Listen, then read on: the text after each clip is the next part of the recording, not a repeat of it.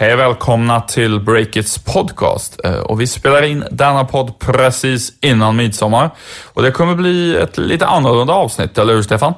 Ja, nu är extra somrig podd. Nej, men eh, vi har ett lite annorlunda upplägg faktiskt på den här podden. Vi kommer såklart eh, analysera och plocka fram de viktigaste händelserna i den svenska techindustrin som vanligt. Men vi kommer också bjuda på en, eh, som vi tycker, riktigt innehållsrik och spännande intervju med en av Sveriges eh, verkliga tungviktare när det gäller techentreprenörer, Stina Ehrensvärd, som håller till i Silicon Valley och är grundare av krypteringsbolaget Yubico. Yes, och eh, det får ni verkligen inte missa. Men först ska vi lyfta fram några av de mest intressanta nyheterna som har briserat bara de senaste dygnen. Vi ska prata om Apples svenska appstrul, eh, Storytels köp av eh, Norstedts och så om vår egen nyemission förstås och så lite grann om Natural Cycles nya storägare, smått och gott. Verkligen. Det har varit intensiva eh, nyhetsdagar här på Breakits redaktion och i måndags kunde vi ju breaka det som eh, faktiskt skulle visas bli vår mest lästa nyhet någonsin. Vi har ju bara varit igång typ 14-15 månader, men ändå. Den nyheten handlar om det potentiella appkaoset som Apple hade eh, skapat för sina utvecklare. Olle, du kan ju mer om den här nyheten. Berätta. Ja, det här är en nyhet som jag tror väldigt många svenskar nåtts av och jag tänkte dra en liten Eh, recap av vad som har hänt och vad så att säga, upplösningen blev. Eh, det är så att eh, eh, mängder av appar i Sverige är beroende av bank-id. Det är ju som ett sorts digitalt ID-kort typ. Och eh, att man använder det i en app, till exempel för att logga in i vårdappen Kry, eh, då är det ju i praktiken så att en app, det vill säga till exempel Kry-appen då, är beroende av en annan app för att funka, BankID-appen. Och det tillåter inte Apple, vilket innebär i praktiken att en väldigt lång rad svenska appar eh, sen Apple nu införde den här nya regeln inte kunde uppdatera sig och det blir ju i praktiken stopp för bland annat Swish och en lång rad andra väldigt väletablerade tjänster. Men sen kröp de till korset, eller hur? Precis. Eh, det blev uppror i App-Sverige. Vi på Breakit avslöjade den här nyheten och efter den mediestormen så har Apple backat och nu har de efter eh, vad som ska ha varit veckor av förhandlingar i Silicon Valley mellan eh, bland annat de svenska storbankerna och Apple, så har de infört ett undantag. Så nu tillåter de bank-id. Vad, vad ska vi dra för slutsats av den här historien tycker du? Att Apple är extremt mäktiga, till att börja med. Att ett företag kan styra om alla möjliga, från de svenska storbankerna till en liten startup, kan eh, få ut sina appar till folket. Det säger ju någonting om vilken nästan monopolställning de har. Det finns ju ett operativsystem till Android, men ändå, det är två företag som har hela den makten. Vad var det han skrev? Var någon som uttalade sig. Det, det är dikta, ren och skär diktatur tror jag en utav de Precis. Dreams, um, uh, ja, jag vet inte vad svenska titel är. VP of Engineering i varje fall sa att det är ren diktatur. Jag kan förstå den känslan. Man känner sig väldigt maktlös där som entreprenör. Uh, men jag tycker också att det sätter lite grann fingret på hur viktigt bank-id är i Sverige. Det Frågan är om det är, verkligen är bankerna som ska ha kontroll över det här. Det känns nästan som att det borde vara ett, jag vet inte, lite som ett pass nästan. Utgivet av eh, myndighet. Det är värt att eh, fundera på tycker jag. Du, eh, det har hänt ett antal större affärer också här bara på morgonen, eh, på onsdagen när vi spelar in det här. Eh, vi kan väl prata om varsin. Börjar du med att eh, Storytel eh, oväntat köper det klassiska bokförlaget Norstedts? Mm, det var en liten bomb får man väl säga. Eh, tydligen har den där varit eh, på gång väldigt länge. Jag har pratat med folk som, som eh, har lite insyn i det där. De, de har tydligen räknat och eh, drömt om att köpa Norstedts under flera år. Det var ju ett par år sedan som KF, ägaren, satte upp Norstedt på på, eh, på sin säljlista. Det är en affär på 150 miljoner drygt. Eh, jag tycker det är intressant att notera att eh, de får det, skulle jag säga, till ett vrakpris. Vad får ni den, den låga prislappen? Tittar man på vad Norstedt gör för vinst så är det, får man betala man bara fyra gånger den vinsten. Nu är det i och för sig lite slagiga siffror på de här vinsterna, kan gå upp och ner och sådär. Men man får ju också en, en hel hög med väldigt attraktiva rättigheter inom, inom bokbranschen. Eh, så, ja. Bland annat den femte Millennium-boken. Ja, men precis. Bara den kommer generera kanske hela köpeskillingen. Jag vet inte. Eh, men jag tror att en orsak till, till det här är att eh, Norstedts... Eh, jag, skulle, jag skulle kunna gissa att de har lagt in en del eh, direktiv i, i eh, avtalet med, eh, med Storytel. Att man inte bara kan lägga ner hela förlaget eller stycka det. Liksom. För det, det, är väldigt, det finns ju en hel del politiskt sprängstoff för det här gamla förlaget. med mycket anor. Så jag tror att det, det måste finnas en story bakom det här som vi får gräva vidare för under här, kanske under midsommarhelgen om vi inte, hinner, om vi inte har något annat för oss. Eh, en annan, en annan eh, notering som jag tycker i den här affären som är superintressant är ju att eh, man köper ju framförallt eh, Norstedt på grund av rättigheterna. Eh, det finns ju en rätt schysst synergi för, för Storytel. De har ju tidigare fått köpa rättigheter bland annat från Norstedt då för att sen eh, läsa in böckerna och eh, i, i audioform så att säga. Men den, det slipper man ju delvis genom den här affären. Så det tror jag är, det är framförallt det som gör att man räknar hem affären. Men det är ju faktiskt ett väldigt lågt pris i utgångsläget. Liksom. Så det är ja, intressant. Jag tror att de har gjort en, en bra affär och kursen gick ju upp rätt kraftigt vad jag förstår på Storytel också på aktietorget där de är noterade.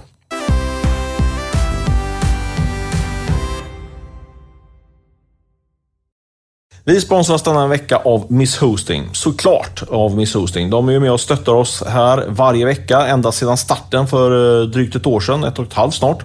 Och det är ju ett tydligt bevis på att Miss Hosting faktiskt älskar startups, eller hur Olle?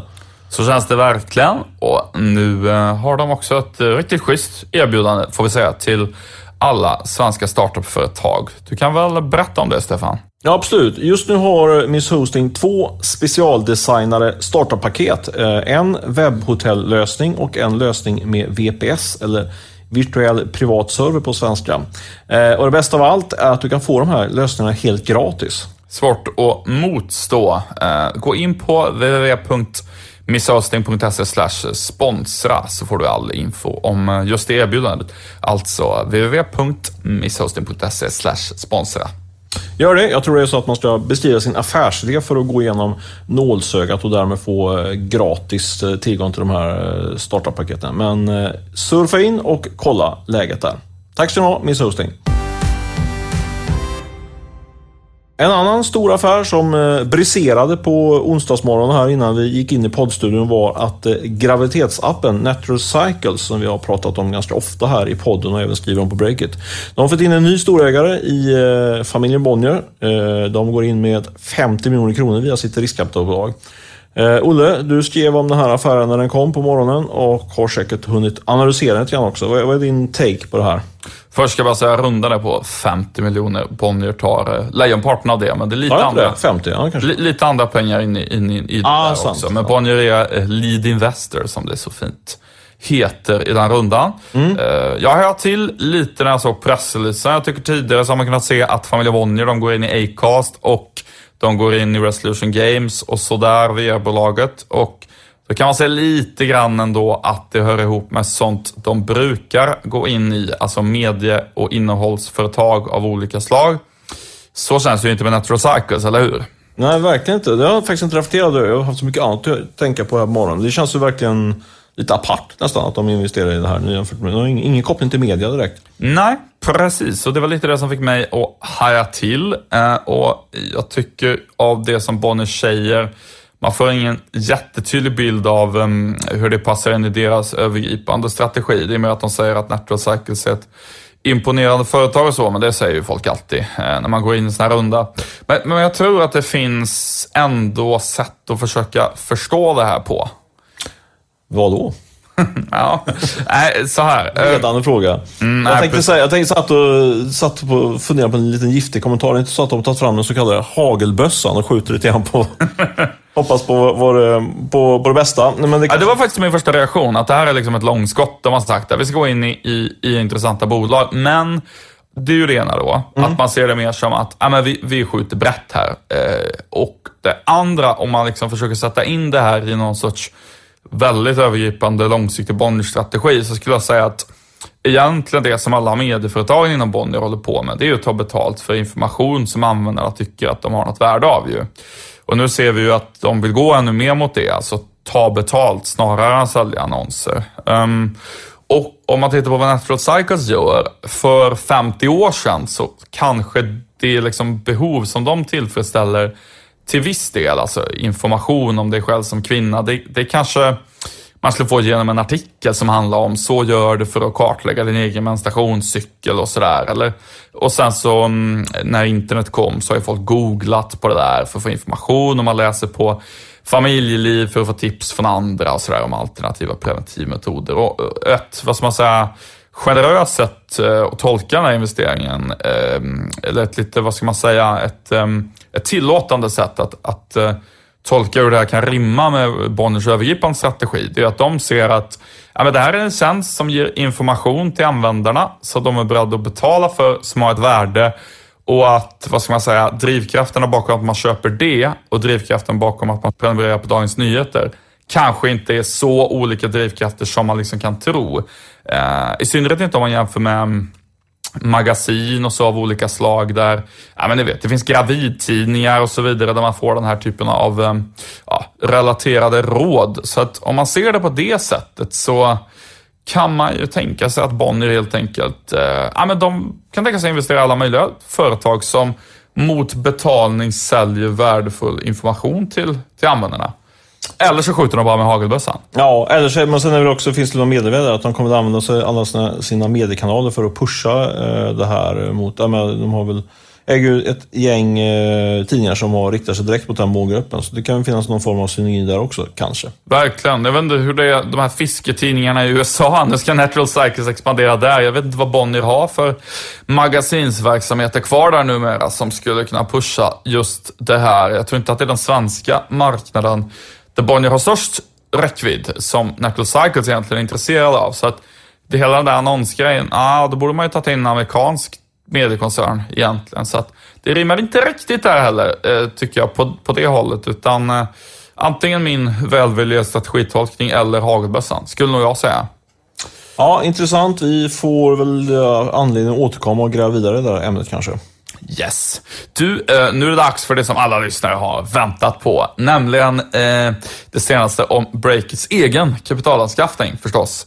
Jag hoppas att ni har eh, laddat upp med popcorn och andra tilltugg, för här kommer eh, du att leverera årets kanske mest intressanta startup-nyhet. Absolut, jag hoppas ni hör ironin här i min medgrundares eh, introduktion till detta. Men för oss är det stort såklart. Vi har nu faktiskt stängt vår eh, finansieringsrunda, vilket innebär att vi kommer plocka in, plocka in 3,5 miljoner kronor Eh, till, vår, till vårt kära Breakit. Vi får en värdering på 25 miljoner kronor. Plus att vi faktiskt eh, tittar lite grann på det här med Almilån som vi tycker låter väldigt intressant. Ops, ingen sponsor. Inte än så länge i alla fall. Uh, ja, det är ungefär det hårda i det här. Uh, vi har ett gäng uh, intressanta nya ägare som vi kommer att presentera här inom kort på sajten, så det får jag hänvisa till, till, till den. Då. Så det driver trafik där också, jag måste tänka på det med. Yes. Uh, rundan stängd känns jätteskönt, tycker jag. Uh, men nu börjar jobbet med att få in rätt personal. Verkligen. Det här är, låter ju lite förmätet så här, men ta in pengarna var det enkla. Nu gäller det att plocka in uh, talangerna uh, som ska göra jobbet, så att säga. Och, vad är det vi söker? Vad söker vi för typ av personer, Olle? Ja, vi söker ju en, en rad personer, ska vi säga. Men vi börjar med teknikbiten. Vi vill redan nu berätta att vi söker en programmerare som tycker att det vore grymt kul att eh, vara med och bygga framtidens digitala mediebolag. Och, Breakit 2.0 kan de få med och bygga upp kan man säga. Eller hon, hen ska jag säga. Hen ja. får med och bygga upp det. Och eh, vi tror att det är en person som lite grann får en kick av att hitta tekniska lösningar på de utmaningar som journalistiken eh, och medieföretagen har idag. Eh, och om ni vill veta mer så kan ni mejla mig på olle.breakit.se så kan jag specificera lite mer. Det tycker jag verkligen. Ta det som uppmaning. Känner ni någon som är en riktigt vass på det här med att programmera så får ni gärna ropa till. Eh, vi är sugna på att prata med alla som har ett intresse av att jobba med oss eh, på den här fronten. Nu har det äntligen blivit dags för vår kollega Jon Mauno Petterssons intervju med Stina Ehrensvärd. Eh, Stina Ehrensvärd är ju grundare till Yubico som har tagit fram en krypteringsnyckel. Eh, förenklat kan man säga att eh, man slipper att eh, komma ihåg lösenord, vilket låter som en... Det skulle du behöva. Ja, det skulle jag verkligen behöva. Det är under... Vi får nästan eh, använda oss av den här framöver tror jag. Eh, det har nio av världens tio största teknikbolag faktiskt redan börjat. De, de finns på Stina Ehrensvärds eh, kundlista. Jag gjorde en intervju med henne för ett par år sedan. Eh, jättespännande att lyssna på Jons eh, nya intervju med Stina. Hon har ju verkligen fått fart på verksamheten. Hennes bolag värderas nu till över en miljard kronor. Eh, den här intervjun ingår i en redaktionell satsning som, görs, som vi gör i samarbete med flygbolaget Lufthansa. Eh, vår reporter Jon Mauno Pettersson har gjort en eh, reportageresa till Silicon Valley där han träffat en eh, hel hög, måste jag säga, intressanta svenska entreprenörer. På breakit.se kan du då såklart läsa alla de här reportagen. Vi publicerar dem löpande under den här veckan. Det eh, finns en del kvar i den gottepåsen. Så gå in och eh, läs de där knäcken eh, om du inte redan gjort det. Vi tackar såklart Lufthansa för att de är med och finansierar den här typen av oberoende journalistik. Och eh, med den här lilla introduktion har det blivit hög tid att rulla igång Jon Mauno Petterssons intervju. Varsågod Jon! Yes, ja, jag sitter här i Silicon Valley i Palo Alto tillsammans med Stina Ärensvärd. Och du har ju grundat eh, Yubico, heter bolaget som ligger bakom eh, krypteringsnyckeln YubiKey. Ja, du kanske kan berätta själv, hur funkar YubiKey? Ja, vi började med en USB-sticka för att logga in säkert på nätet.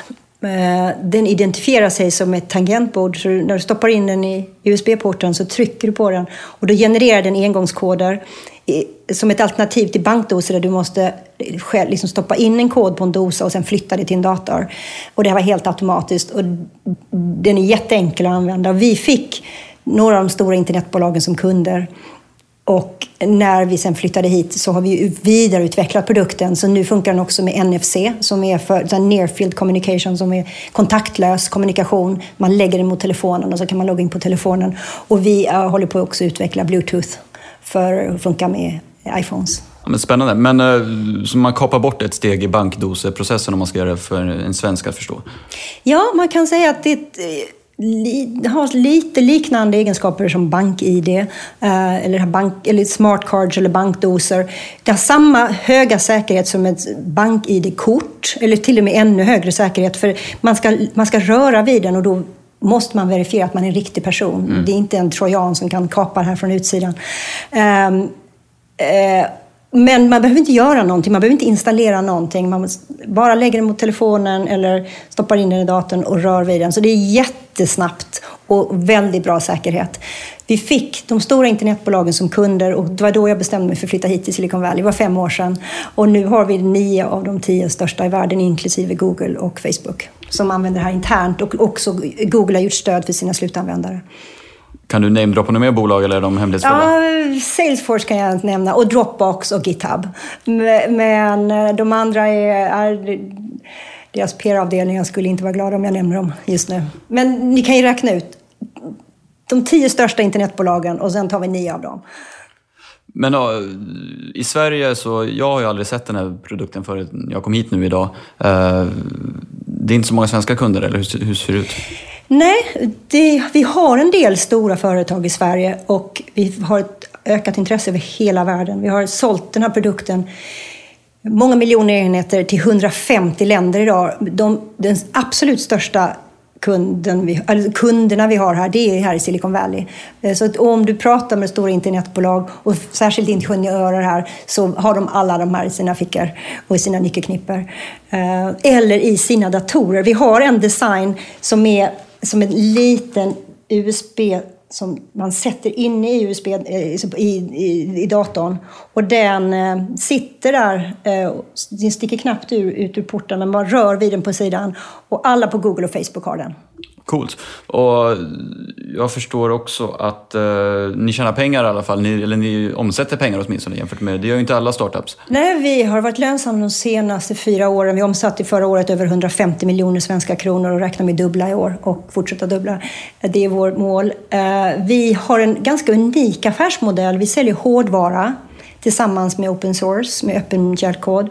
Och vi tar inte betalt för en stor del av det vi erbjuder. Också det är därför våra siffror kanske kunde sett större ut. Men, men på det sättet har vi byggt en, en community med utvecklare över hela världen som verkligen gillar det vi gör. Vi, är, eh, vi erbjuder en lösning till väldigt med väldigt hög säkerhet och det är enkelt och det är enkelt och billigt att integrera i och med att vem som helst kan köpa en YubiKey på nätet och ladda ner vår öppen källkod och integrera det i sina egna system.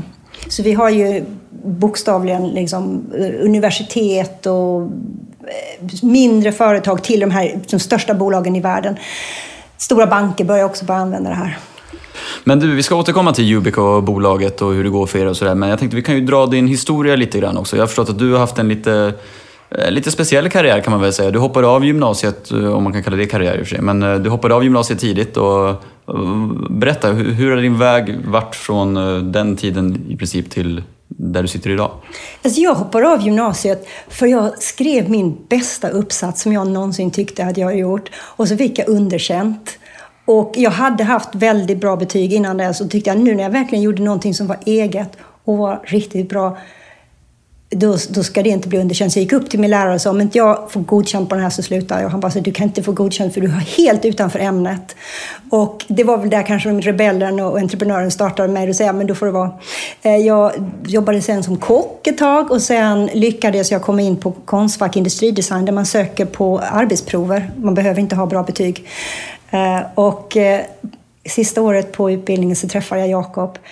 Din man då? Ja, som han byggde en fungerande prototyp till mig på en design som jag hade utvecklat. Och andra killar har gett mig rosor och middagar, men det kan man inte använda till något vettigt. Så att... du, du fick en prototyp istället? så att jag tänkte, det här, det här, det här var en han vill jag jobba med. Det var min första tanke. Det här skulle vara jättekul att starta ett bolag där vi kombinerar industridesign med briljant liksom, ingenjörskonst och där vi utvecklar det tillsammans och erbjuder våra, våra hjärnor. Eh, och det är så startade vi också. Vi började som konsulter och eh, tog på oss uppdrag. och Jakob hade redan sitt konsultuppdrag klar då. Och vi där jag gick in med industridesign och han byggde teknik. Och det finns jättemycket spännande innovationer vi har byggt innan vi startade Ubico. Ja, nämn en då. Jakob byggde eh, system för att koka ärtor för Findus. Han byggde ett system som kunde automatiskt tanka bilar och en eh, eh system som kunde ah, ta, ta emot data i, data läkemedelsforskning. Så det, ja, det var en hel rad med projekt. Och eh, säkerhetssystemet till Forsmarks fjärrkraftverk. Det, har, det kan vi säga att vi har gjort, men det, på den tiden var det ju hemligt. Det där läkemedelsbolaget, det, det blev ändå ett riktigt bolag, ja, får man säga. Det, blev, det i sin tur ledde till att vi startade ett bolag som heter SciPac som var en stor utmaning. Jättemycket lärde vi oss. Men eh, det slutade med att vi, IP-rättigheterna såldes och eh, vi gick vidare. Vad var det ni gjorde där? Ni samlade in data om folk som använde, tog läkemedel, använde läkemedel? Hur funkar det? Bara lite kort. Kortfattat så försökte vi göra världens första intelligenta läkemedelsförpackning. Man byggde in elektronik i papper. Eh, och det var ett jättespännande och omöjligt projekt. Eh, men eh, en del av de IP-rättigheterna används idag i annan form. När uppstod Yubico då? Det uppstod som en förlängning av SciPac. För i, med SciPac så kom vi i kontakt med, med behovet av att enkelt och säkert överföra data Eh, från användare till databaser. Och i och med det så började vi utveckla system för, för säkerhet, för digital säkerhet. Och där vi fick kontakt med en bank som sa, berättade hur mycket pengar som förloras varje år på nätet. Och det är skrämmande siffror. Idag är det ju över en biljon dollar som försvinner i liksom kapade kreditkort och kapade identiteter. Här i USA, motsvarande skattemyndigheterna förlorar eh, jag måste försöka räkna om till svenska, 5 billion dollar. Jag vet inte vad det ens är på svenska. Det är så himla mycket pengar. Bara motsvarande skattemedel, eh, IRS heter det. Så det är ju skrämmande siffror. Och då tänkte jag, men här, här måste man ju lösa. Här måste, här måste ju finnas bättre lösningar. Och på den tiden fanns det ju bara bankdoser i Sverige. Och nu har BankID kommit som jag tycker är en, en ganska bra lösning. Men det vi utvecklar, det är en ny standard som kan liksom ta vad BankID har gjort och göra en global standard så att en och samma lösning eller nyckel eller YubiKey eller kort eller telefon kan logga in på alla sajter. Så du är inte bara begränsad att logga in på din bank eller svenska myndigheter. Du kan logga in på Google, du kan logga in på GitHub, Dropbox, amerikanska myndigheter och så bygger man en global lösning för det. Lite på samma sätt som GSM eh, med mobilen. Ericsson valde ju att istället för att göra en lösning som bara funkar för dem, så låt oss göra en standard som funkar för alla telefoner. Och det är det vi har utvecklat här tillsammans med, med Google och Microsoft och stora bolag. Det är fantastiskt roligt och nästan omöjligt. För att driva en standard med de här jättebolagen som alla vill sitta och äga identiteten någonstans. De behöver ju samarbeta, de har ett jätteproblem med eh, att folk inte litar på nätet och ska inte lita på nätet för det är inte säkert. Så de måste enas om standarden men samtidigt vill de ju vill de inte ge bort för mycket till sina konkurrenter. Men det var 2007 som Yubico startade, eller hur? Om vi ska prata år. Ja, vi startade 2007. På det, de första åren var det bara i stort sett jag och, och, några enstaka personer som jag tog in lite deltid för vi hade inte några pengar, inga kunder och egentligen kanske inte riktigt en helt klar vision om hur vi skulle nå ut. Och 2008 hade jag eh, förmånen att träffa en amerikansk journalist som berättade om vår lösning för, i en podcast som gick ut till över 100 000 människor. Det var någon slump. Jag vet att du gjorde en intervju med min kollega Stefan Lundell där du berättade lite mer om det här. Men kan du inte bara dra lite kort vad som hände egentligen? Eh, alltså, vi, det var nästan så att vi hade gett upp. Alltså, jag höll på ett år utan, eh, riktigt i motvind. Jag startade med, en möj, med den här lösningen, det var en USB-sticka och folk sa, men det här är ju inte ens framtiden. Varför startar du ett bolag? Framtiden i mobilen, framtiden i biometri, allt utom USB-stickor. Så att, eh, det var väldigt mycket uppförsbacke kan man säga. Men, men jag träffade på en internetsäkerhetskonferens som jag kom till på grund av att det var en potentiell partner som ville samarbeta med oss. Men när jag väl hade kommit dit så visade det sig att den partnern inte ville samarbeta för han insåg, de insåg att vi kanske skulle kunna bli potentiella konkurrenter. De säljer bankdoser, det företaget idag. Och då stod jag på den här konferensen och hade i stort sett inga pengar, jag hade ingen pressrelease, jag hade ingen monter, jag hade ingen story, mer än ett par prototyper i fickan. Och tänkte, nu eller aldrig här finns över hundra journalister som alla letar efter coola internetsäkerhetslösningar. Jag går till pressrummet, jag ställer mig utanför pressrummet och delar ut de här och så får det bära eller brista. Och jag kom inte ens till pressrummet, jag kom bara upp för en, en eh, rulltrappa där jag ser min första journalist. Men de går med sådana här press badge, sådana här liksom lappar på, på magen där det står press på dem. Så jag gick fram och var jättevänlig och ödmjuk och sa Ja, tyvärr har jag ingen monter, jag har, har ingen pressrelease, men det här är en jättecool ny innovation. Är du intresserad? Och han tog mitt visitkort, han tog en YubiKey och två veckor senare gick han ut med en podcast där han sa I was at this conference and the, the, the best thing on the show was this key I got from a woman on the escalator. så, så att han, det var verkligen eh, en av dessa möten som man inte kan Eh, planera att de ska hända, men så händer de och så gör de jätteskillnad. Så vi blev globala innan vi var lokala. Vi hade ju nästan inga svenska kunder, vi har gjort någon liten pilot. Alltså vi fick ju, det var ju säkert företag från 50 länder som kontaktade mig efter den podcasten, som lyssnade på honom. Och så började vi sälja de här över nätet med öppen källkod. Och till slut så var det några från Silicon Valley som började handla från oss. Sen fick ni ju lite tungt kapital, någon Google-gubbe och lite sådär. Berätta om det. Ja, det var faktiskt inte så. Vi har inte stoppat, tagit in så mycket pengar i bolaget. Hur mycket har ni tagit in? 4 miljoner dollar. Vad är det i svenska kronor? Ja, 35 kanske? Ja, 35 miljoner svenska kronor har vi tagit in. Och det mesta av det tog vi in i, i bolagets tidiga skede med svenska affärsänglar som jag är jättetacksamma för. De hjälpte till.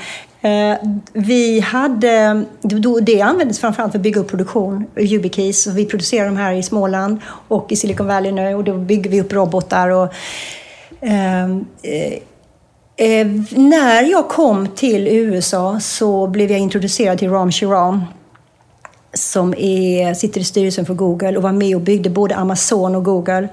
Och han är väldigt angelägen om att internet håller sig säkert och öppet. Inte bara säkert, men med liksom, säkerhet som också möjliggör människors... Liksom, ger, tar ansvar för integriteten. För man kan ha säkerhet som är lite läskig när liksom all, allting följs och uh, styrs av någon Big Brother.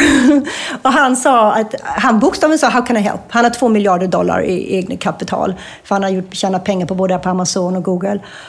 Och han, eh, Eh, ringde upp några av sina kompisar, Mark Benioff som sitter och startat Salesforce och ytterligare en person som jag inte kan nämna med namn, eh, också miljardär här i Silicon Valley och frågar ah, I just engaged in this Swedish cool company, so, do you wanna join? Så de eh, köpte, köpte, köpte lite av de svenska affärsänglarna, så de fick göra en liten del-exit. Så nu var alla nöjda, för nu fick de eh, en bra slant för den tiden de hade suttit med.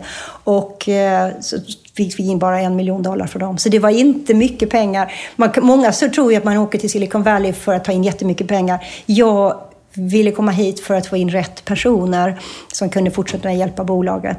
Och det tycker det är mer värt än att få in mycket pengar. När man redan bolaget är igång eh, och man har stora kunder. Så att introduktioner som jag har fått från dem är ovärderligt. Men det häftigaste mötet som jag har gjort i det här bolaget, måste jag säga, det var förra året när jag fick träffa president Obama. Berätta. Eh, då var jag inbjuden till en säkerhetskonferens eh, för att berätta just om den här standarden. Och jag, det var sent på eftermiddagen och jag var i en paneldebatt. Jag var absolut inte huvudnumret. Men så får jag ett litet telefonsamtal, eller inte ett telefonsamtal, det är ett sms i telefonen som där det står att the president want to meet you. Då säger man ja direkt antar jag. Och så frågar jag where and, where and how. Liksom. För jag, jag, jag, fick inte mer information och det var så att de vill, de, han hade valt ut ett antal personer de ville träffa men kunde inte ge den informationen innan av säkerhetsskäl. Så då skulle jag gå ner, jag gav, gav mig instruktioner, jag skulle gå ner till någon exit och så skannade de mig och så fick jag två minuter och prata med honom. Och jag har ju pitchat för investerare och för kunder. Men det här var ju första gången man pitchade för en president, så det var ju lite kul och nytt. Men det är tur att man har tränat sig. Så jag gick in i rummet och sa jag så här. Vi håller på att utveckla nya säkerhetsstandarder som kommer kunna hjälpa 300 miljoner amerikaner att inte få sin identitet hackad på nätet. Och på sikt 3 miljarder internetanvändare. Gillade han det då? Uh, han, han, han hade ett fantastiskt här, stort leende, stora vita tänder. Alltså, jag, tycker, jag, tycker, jag, jag tycker han är cool. Så då sa han, så sa han, I know, that's why you're here. Sa han. och sen hade vi en konversation om hur, hur skulle vi kunna utveckla det här till en, en um, standard för, alltså motsvarande bank-id för USA. Och så blev jag uppkallad och kom upp och pratade med säkerhetsexperter i Vita huset. Och nu, så här ett år senare, så förhoppningsvis så kommer vi kunna starta en pilot. Alltså, amerikanska myndigheter jobbar... De är helt motsatsen till Silicon Valley. Silicon Valley är jättesnabbt. Här tar man beslut och så agerar man. Amerikanska myndigheter är långsamma. För det har ändå gått nu, är det nio år sedan nästan bolaget grundades? Ja. Och mycket händer ju på nio år i den här lilla sektorn, eh, IT och tech. Eh, USB då var ju någonting som kanske inte är samma sak idag. Hur aktuellt eh, är USB idag egentligen? USB är, finns på alla datorer fortfarande. Eh, de senaste Macen har en annan form av USB som heter USB-C. Så USB i någon form kommer alltid finnas och vi har redan prototyper för den när den marknaden är mogen. Men inte på mobilen till exempel? Mobilen så är det två standarder som finns. Det är NFC och Bluetooth och NFC är den absolut bästa. Den är säker, den är snabb, den är pålitlig. Bluetooth är rackligare, tyvärr är det så. Och, det är också därför vi har väntat med att utveckla en Bluetooth-lösning. Men, eh, NFC, om vi bara ska kort, folk som inte är insatta i det här, vad, hur, hur kan du beskriva det i två meningar? NFC är det står för Near Field Communication som är kontaktlös överföring. Och det är motsvarande sån här RFID-kort. När du går in genom en dörr och, och tar ett kort och lägger den mot en läsare. Liksom. Så det, du, du, måste bokstavligen liksom röra vid eller kanske bara en, en centimeter ifrån. Um, Bluetooth är ju någonting som är jag tror det är 10 eller 20 meter som den räckväg. Liksom. Och det är, uh, det är sämre säkerhet och inte lika robust. Och det tror jag att vi alla vet som använder Bluetooth-headset och sånt. Att det, det, det funkar inte liksom 100 procent. Vad kan du säga om fingeravtryck och ansiktsigenkänning och hela den typen av teknik?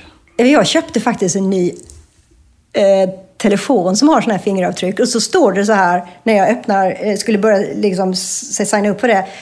Be aware that a fingerprint can be less secure than a pin or a password. Alltså, det är verkligheten.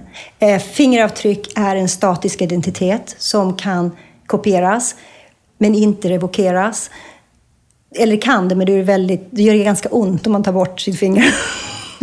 Så det ska man inte rekommendera. Så att jag skulle säga att det är eh, en av många alternativ till ett PIN eller password. Men i sig är det inte stark kryptering. Stark kryptering som vi har i Yubikeen, eller som vi har i bankdoser eller eh, också i BankID är ju någonting som ändras varje gång och det krypteras så att det inte går att avläsas eller hackas. Ett fingeravtryck är en bild som går att kopiera och går att avläsa och går att hacka. Vi pratade ju lite innan eh, vi satte igång inspelaren här om Yubico och YubiKey, att det är framförallt kanske anställda på till exempel Google som använder den idag. Mm, jag antar att ni har någon målsättning om att eh, slutanvändarna också ska börja använda den här stickan, eh, eller är det planen? Absolut. Det är, och hur, och hur... det är så här. Jag hade en jätteenkel affärsplan som jag presenterade för mitt team för sex år sedan. Så vi ska flytta till Silicon Valley, för vi behöver bara jobba med tio bolag för att nå en miljard användare. Och det gör vi genom att först göra support för deras anställda och sen gör de support för sina slutanvändare. Eh, och många som tyckte att det var ju en, en ganska riskig affärsplan, men det är ju så, man måste ju ta risker och vi har levererat på den. Vi har ju nio av de tio största bolagen, internetbolagen idag använder internt. Google har gjort support för sina slutanvändare nu, så du kan logga in om du är som en Gmail-användare kan du logga in med vår nyckel. Dropbox har gjort det också.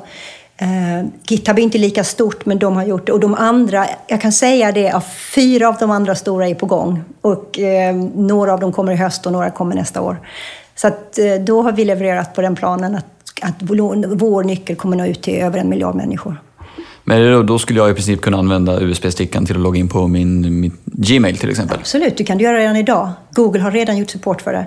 Varför behöver jag det då, om inte jag har så hemliga saker till exempel? Mina mejl, absolut en del hemliga såklart som journalist, men om man säger privat mejl och det är must blaj, behöver jag verkligen ha så säkert?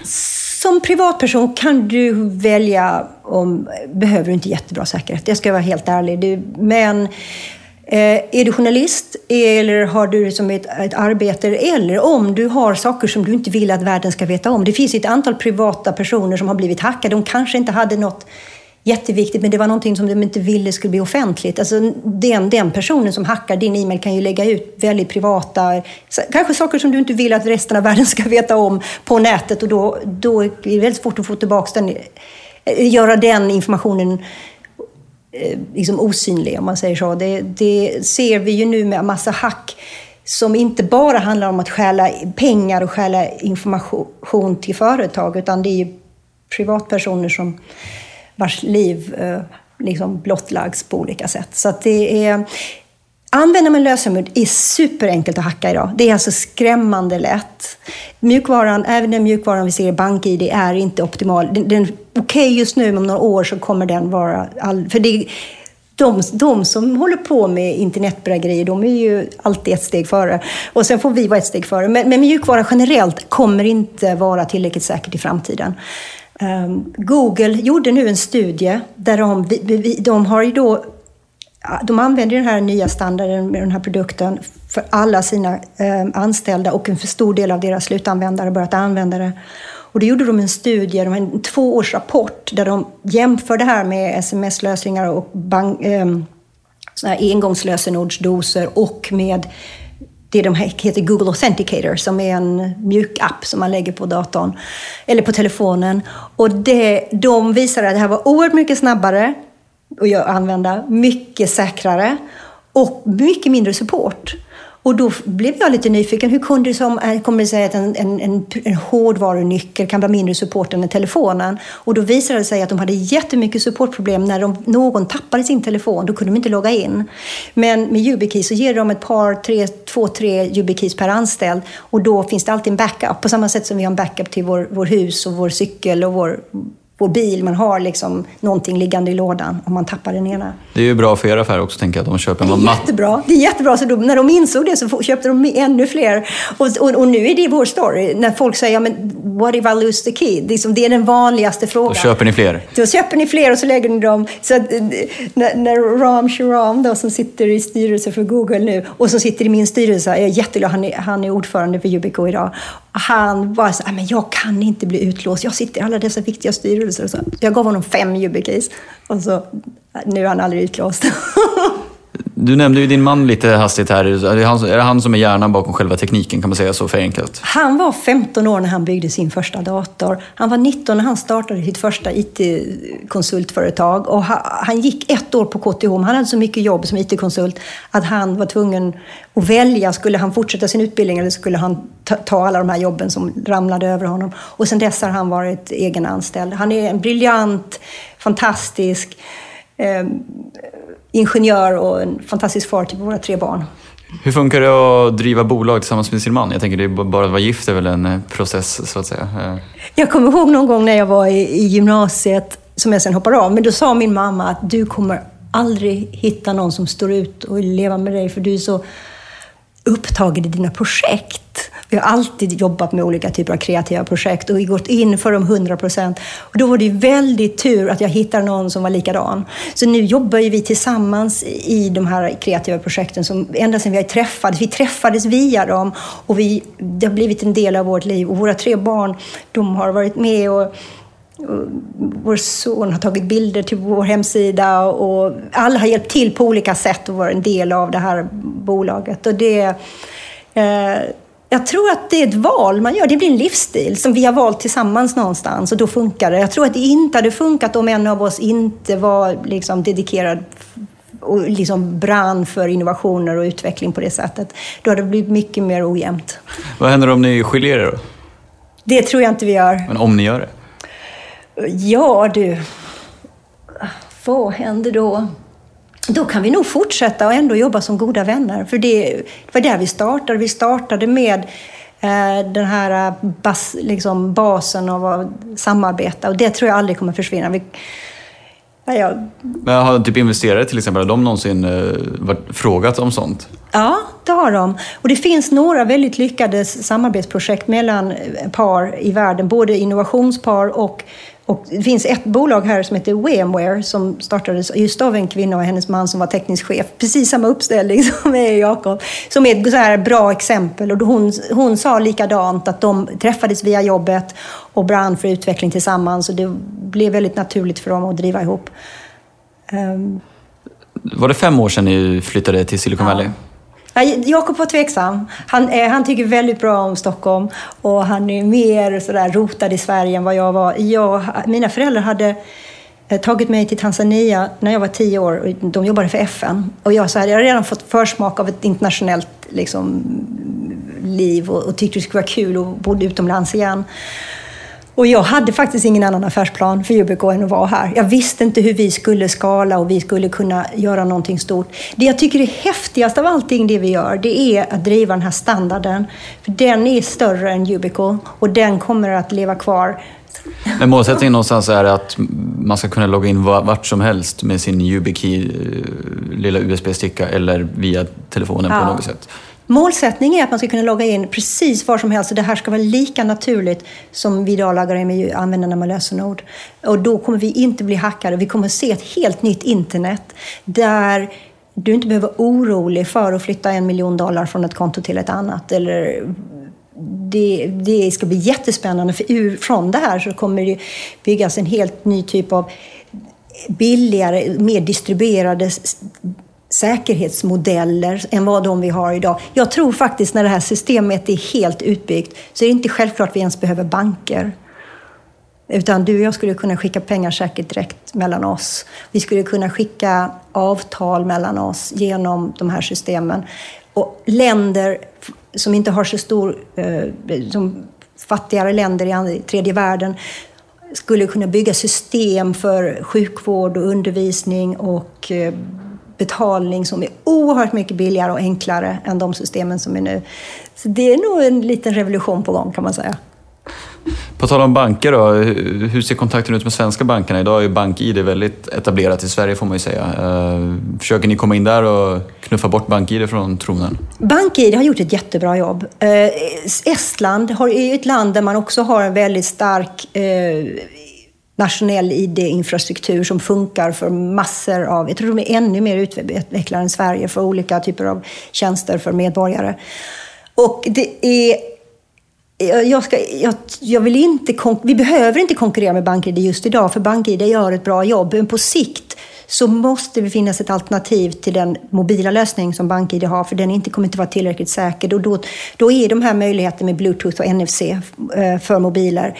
Eh, fördelen med det vi har också är att vi eh, den är inte kopplad till en central tjänst som bara en bank. Den här, skulle, den här nyckeln kan ju användas för samma bank. kan man ju logga in till Google, Eh, till UK Government, till GitHub, till Dropbox. Och, alltså, Medan BankID är begränsat, att det, det, det hålls, drivs av banken och du kan det är bank, du kan inte logga in till eh, alla tjänster i hela världen, med, med liksom, för det är inte byggt på det sättet. Det är en mer en centralt byggd tjänst, medan vi möjliggör att varje nyckel kan användas till obegränsat antal tjänster utan att några av de här tjänsterna delar hemligheter. Utan den genererar, hemligheten är att den, för varje tjänst som en nyckel, man signar upp en nyckel på så genererar den ett, ny form, liksom ett nytt par av kryptonycklar som, som är unikt för den tjänsten. Så att när jag registrerar här på Google så, eh, så har Google, ja, nu, den här nyckeln funkar nu på Google och nu vill jag registrera den på Dropbox. Så eh, finns det ingenting som ser... Dropbox kan inte se att den här nyckeln också används för att logga in på Google. Så för varje gång så är det ett nytt, nytt par med kryptonycklar och det är det som är själva innovationen och storheten bakom den nya standarden vi har utvecklat. Men i dagsläget, som vi pratade lite om innan, då är det ju främst anställda på Google och Facebook och liknande som använder det här. Och ni har ändå varit igång i, vad är det, nio år. Kan man se det som, ett, som att folk inte vill använda USB, ha USB som privatperson så att säga för sin inloggning? Eller kan man ta, hur ser du på faktumet att det är inte så många slutanvändare i dagsläget som har USB? Just nu är inte säkerhetsproblemen så stora. Eh, och det finns alternativ som funkar idag. Jag är övertygad om att några år så har det ändrats. Då kommer USB, NFC och Bluetooth-nycklar i olika former. Den här standarden kommer också på sikt byggas rakt in, direkt in i datorer och telefoner och specialchip som sitter i dem. Men då måste vi ändå ha backup. Därför tappar man sin telefon så ska man ändå ha en nyckel till. Så det kommer inte bara vara eh, liksom, nycklar som, som är utanför datorn och telefonen. Det kommer eh, byggs, byggas in, det kommer vara en, liksom en uppsjö av olika typer av eh, innovativa produkter. Jag vet att det håller på att utvecklas armband eh, som med bluetooth eh, och det är en kombination av biometri och den här standarden.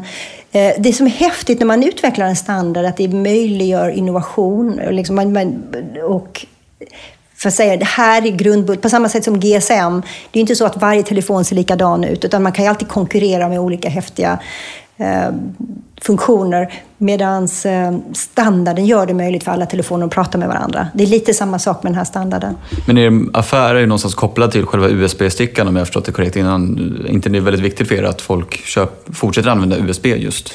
Alltså, nej, vi, vi har ju USB och NFC och Bluetooth kommer komma senare i år. Så att, det spelar, vi, de lägger vi på samma nyckel, alla de där tre eh, protokollen.